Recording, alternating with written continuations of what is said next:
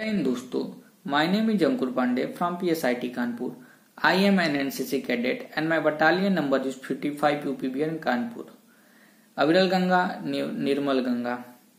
योजना की शुरुआत हम एक कहावत से करेंगे बहता पानी निर्मला. इस कहावत के अनुसार यदि गंगा अविरल रहेगी तो स्वाभाविक रूप से निर्मल रहेगी.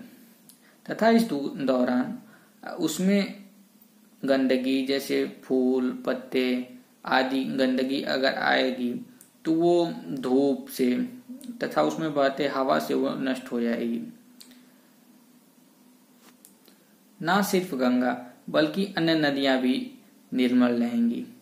इसी के साथ एक और प्रश्न उभरता है कि इस बढ़ती हुई जनसंख्या के कारण शहरों में उद्योग धंधे भी बढ़ रहे हैं, जिसके कारण बहुत सारी गंदगियाँ नालों के माध्यम से नदियाँ में गिर रही हैं और तरह तरह की बीमारियाँ फैला रही हैं।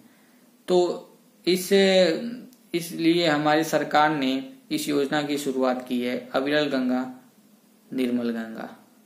तो हम लोग का भी ये कर्तव्य बनता है कि अपने नदियों को, आसपास की नदियों को स्वच्छ बनाए रखें। थैंक यू जय हिंद जय भारत